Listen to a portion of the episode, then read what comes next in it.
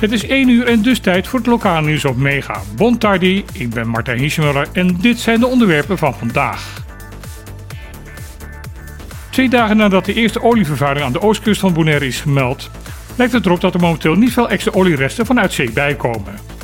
Dat weten ooggetuigen die de situatie ter plekke hebben bekeken te melden.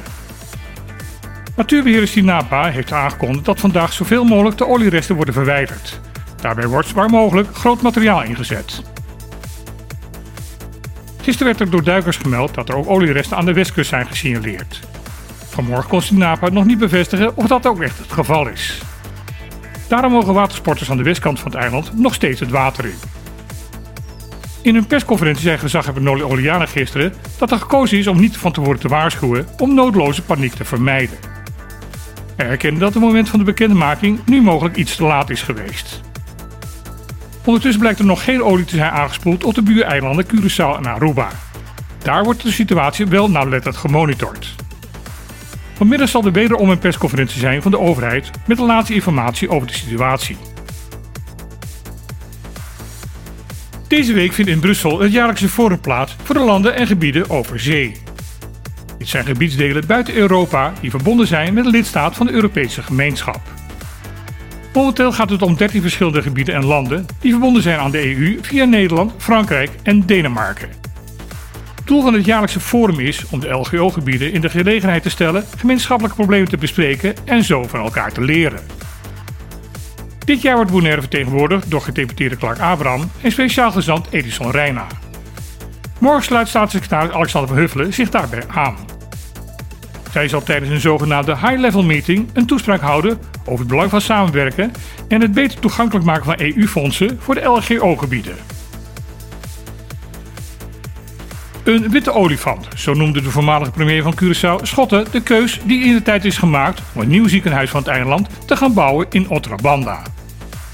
Hij deed de uitspraak tijdens de openbare enquêteverhoren die momenteel plaatsvinden op Curaçao.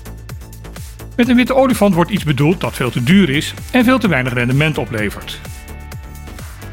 Volgens Schotten was de keuze om het ziekenhuis opeens in Otrabanda te gaan bouwen de reden waarom de kosten zo uit de hand zijn gelopen.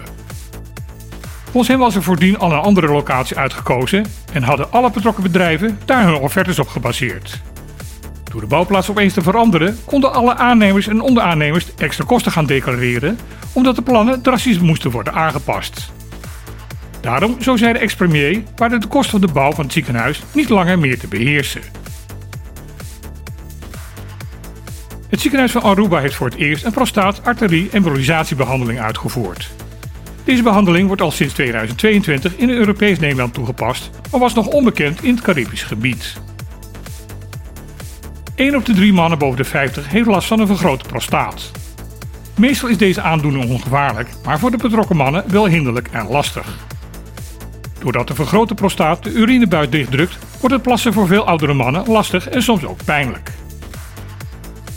Operatieve behandeling van de kwaal heeft vaak ernstige complicaties en wordt daarom vaak nagelaten. De embolisatiemethode heeft deze nadelen in veel mindere mate.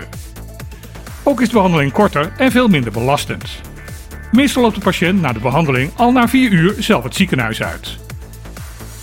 Het is daarom te hopen dat deze behandelingsmethode ook in het zorgpakket van de BES-eilanden wordt opgenomen. Dit was weer het lokale nieuws van vandaag op Mega. Ik wens iedereen een niet belastende dag toe en dan heel graag weer. Tot morgen!